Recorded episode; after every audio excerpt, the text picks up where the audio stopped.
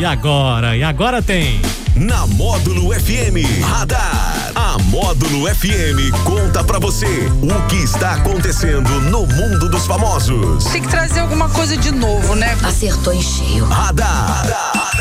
Módulo FM. Oferecimento, tô no lucro delivery e Luquei, a loja da família. É mais um Radar da Módulo de terça-feira, 6 de julho de 2021. Leide Carvalho, boa tarde pra você. Boa tarde, Daniel, pra você, pro Alex e pros nossos ouvintes internautas. Eu esqueço os internautas, né? Internautas, é a falta de educação da minha parte, os ouvintes e os internautas, boa tarde. Todo mundo ligado aí no Instagram, @MóduloFM, Alex Nunes. Boa tarde, Daniel Henrique, boa tarde, Leide, boa tarde aos nossos internautas e ouvintes. Você que é um cara que tá sempre nas redes sociais, né? No Instagram, principalmente. Só após o horário de trabalho. Mas, na vinda ou na ida, né? Na ida. Eu acompanho sua trajetória todo dia, desde a hora que você sai de casa até a hora que chega aqui. De vez em quando passa um rapaz que leva banana o dia inteiro ali, no caminhão. Vai te acompanhando, Alex? É. Bom, uma equipe de reportagem do SBT foi agredida durante a procura pela Maria Verônica Aparecida. Pra quem não sabe, ela ficou famosa aí por ser a Grávida de Taubaté. Isso, se não me engano, foi em 2011, 2012, quase 10 anos atrás, né? Tem tempo, hein? Que ela tava grávida aí, mas ela não tava, não. Era golpe. Era golpe. O programa Vem Pra Cá, da Patrícia Bravanel, de hoje, tentou promover um reencontro da Maria Verônica, que virou meme depois de forjar essa gravidez, inclusive, e a Cris Flores, que foi assim, a responsável por desmascarar ela na época, né? Ligou os fatos ali e viu que não era verdade.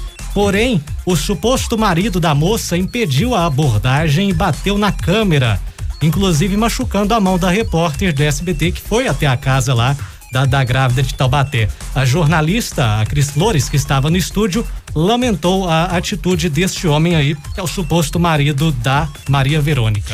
Eu acho que é uma aventura fazer esse tipo de matéria, né? Porque você corre esse risco aí de ser agredido ou agredida, porque isso foi muito polêmico na época. Foi. Ela virou, assim, o sinal de mentira, o sinal da pessoa que... porque, aliás, assim, tem várias questões que sempre me chamaram a atenção nesse episódio. Gente, como que aquela barriga era de uma grávida? Se olha a barriga... Quer dizer, para alguns pode parecer que era normal, tal, mas aquela barriga mais disforme, uma barriga estranha, tal.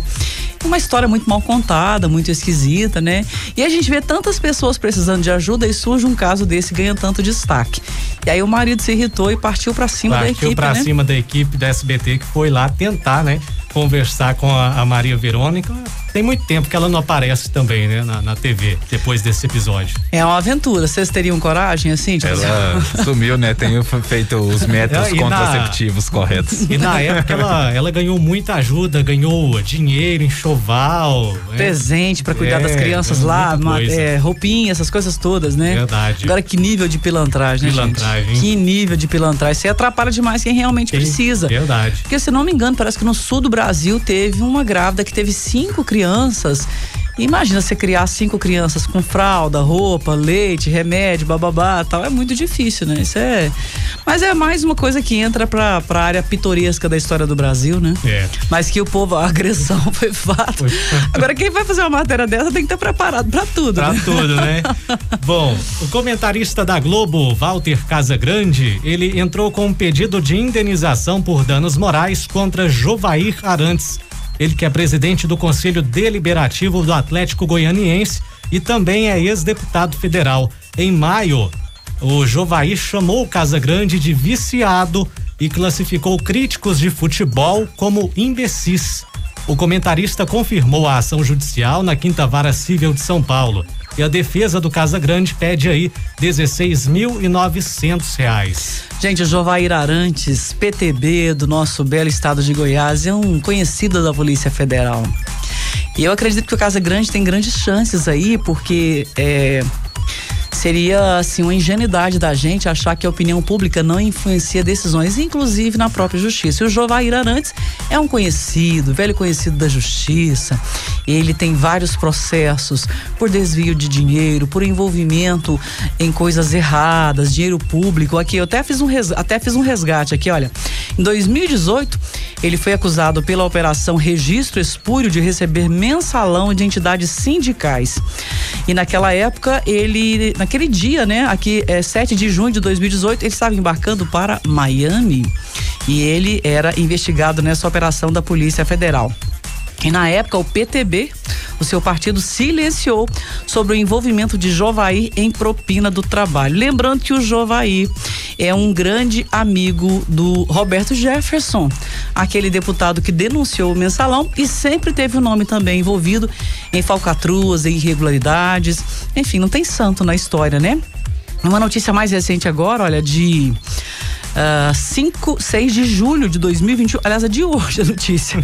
A justiça torna réus Roberto Jefferson e outros 19 por fraudes no Ministério do Trabalho. Quer dizer, a operação aconteceu em 2018 e agora eles se tornam réus. E aí o Jovair Arantes é colega do Roberto Jefferson nessa lista aqui de réus do Ministério, desse processo, né, de desvio de verba de entidades sindicais aí que fazem parte dessa composição que nem envolve o Ministério do Trabalho, na verdade agora a Secretaria do Trabalho. Então assim, muita coragem, ele vira público para xingar outra pessoa, tendo esse passado assim, eu nem digo que o telhado de vidro, né? O que é mais frágil que o vidro? É um telhado mais transparente, mais frágil que o vidro aí, não é uma película de celular, né? A tela de um iPhone. A tela de um iPhone. Dependendo de quem carrega, ele é bem frágil mesmo. Então, assim, ele é um antigo conhecido da polícia e agora vem fazer essa acusação.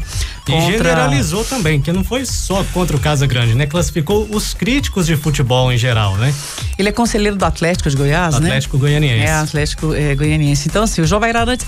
E outra coisa também, com esse passado, ele foi o relator no Conselho de Ética do processo de impeachment contra a ex-presidente Dilma Rousseff.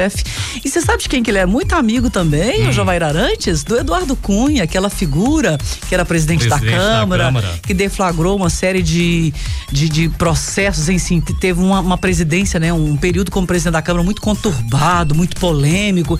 E é do Rio de Janeiro, né, gente? O Rio de Janeiro tem muito tempo que só nos manda surpresas ruins para a política, né? Um estado maravilhoso, um estado histórico no Brasil, a beleza do Brasil, quando fala no exterior, se remete ao Rio de Janeiro, mas o Rio tem complicado a nossa vida de brasileiro ao mandar certos políticos de lá para o cenário nacional. Aliás, Rio de Janeiro, eu vi uma notícia ontem, o Rio de Janeiro, o governo lá do Rio de Janeiro quer lançar como uma espécie de programa para incentivar que pessoas de outras partes do Brasil e do mundo se mudem para o Rio de Janeiro e trabalhem lá no Rio. Nossa Senhora. Só que aí pessoas lá do Rio estão dizendo que não tem emprego nem para os que estão morando lá, imagina para outros que virão de fora. E não é só questão de emprego talvez na área da tecnologia, ali tem a questão da engenharia no mar, a questão de Petrobras, até que acredito que tenha vaga, mas o problema não é no Rio de Janeiro, gente, quem tem coragem, eu digo isso porque eu tenho vários parentes que moram lá, é um perigo latente, é um perigo. Outra coisa, falta água direto, problema de energia e inclusive não é só questão da favela não, nas áreas assim de classe média ali, esses problemas também são regionais. Então, assim, atrair gente de fora para uma cidade que não oferece nem segurança, pensa, né? Complicado. Bom, o governo federal vai lançar nas próximas semanas mais um canal de TV. A verba para o projeto sairá do Ministério da Educação.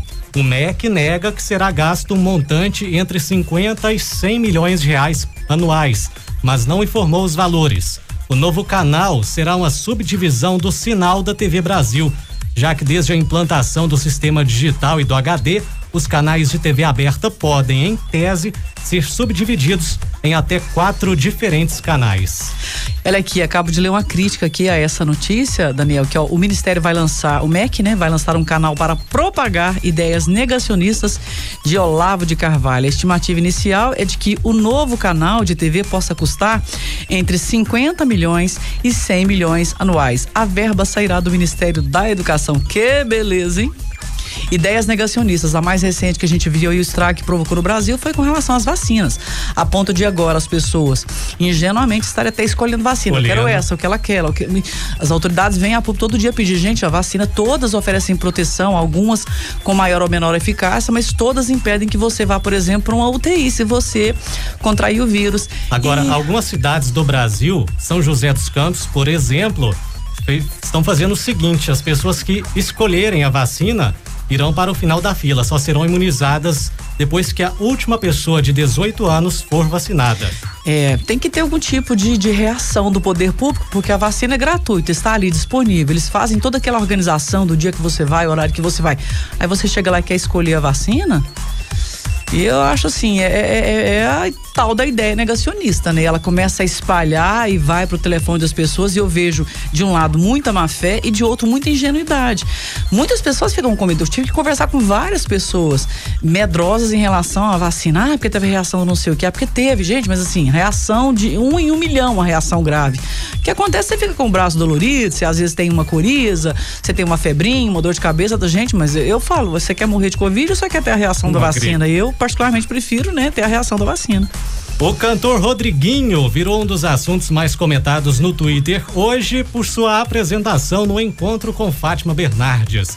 O ex-vocalista dos Travessos desafinou pela segunda vez no programa da Globo e os internautas não perdoaram os deslizes vocais do artista. Não foi a primeira vez, a outra vez que ele foi lá na Fátima Bernardes, desafinou também. Gente, desafinar é uma coisa que acontece muito. Eu já ouvi, assim, cantores que são afinadíssimos admitirem que já desafinaram. Tem uma questão a ver com o ar-condicionado, às vezes ali o momento no estúdio, ou às vezes é um próprio desconhecimento daquele momento ali da questão musical, do estudo musical. Mas assim, o problema é desafinar num programa ao vivo, é sempre complicado, né? As pessoas criticam mesmo. Gente, o que a gente vê de sertanejo desafinando por aí, entendeu? Agora, o Rodriguinho é muito afinado, né? Então chama a atenção ele ter desafinado, mas talvez não tava num dia bom, né? Verdade, ele tá lançando o livro agora, biografia, a gente disse aqui esses dias atrás, né?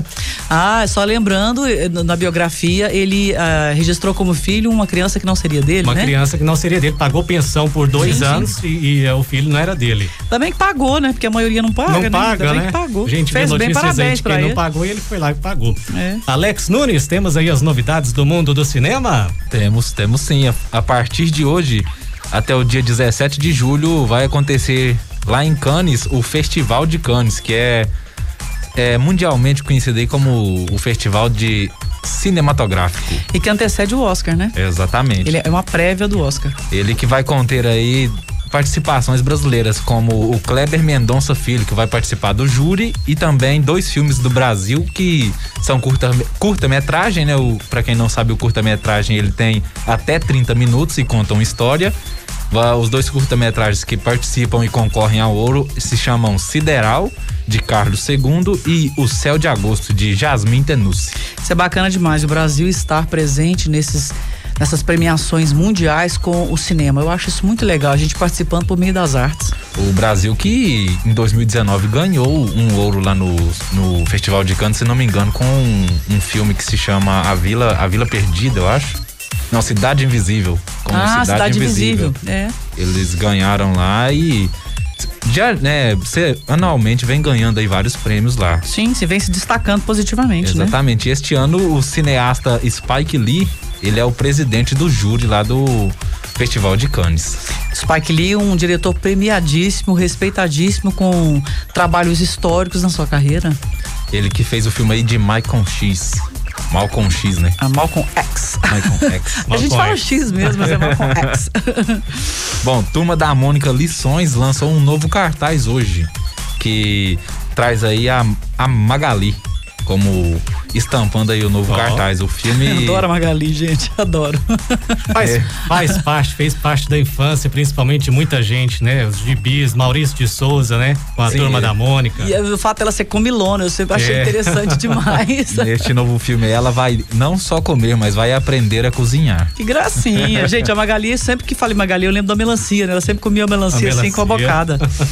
O filme que tem data de estreia para este ano ainda e já lançou um teaser aí muito, muito diferente, porque no primeiro filme se chamava Laços, né? Foi quando eles se conheceram, o Cebolinha, o Cascão, a Magali e a Mônica. Neste segundo filme eles estão crescendo, né? E vem enfrentando problemas aí na escola e de repente em uma aula que eles não fazem o dever, eles resolvem simplesmente fugir. E não fizeram o dever e fogem E aí encontram vários personagens aí que vão ensinar eles um pouco aí como enfrentar este crescimento aí na vida. Não façam isso, estudantes, não façam isso. Tem que fazer o dever de casa, hein? Coisa feia. Exatamente. Não façam feiurinha. Bom, a família Addams vai sair de férias aí no seu próximo filme também. A sequência de animação aí da família Addams, que teve seu primeiro filme lançado em 2019, neste segundo filme vai sair de férias e os pais aí como é que é o nome dele? Da Vandinha e do Pugsley estão preocupados aí com eles entrando na adolescência e como eles vão enfrentar essas coisas. Tem até a trilha da família Addams, né? Muito gente, a mãozinha, né? Nunca esqueci da mãozinha.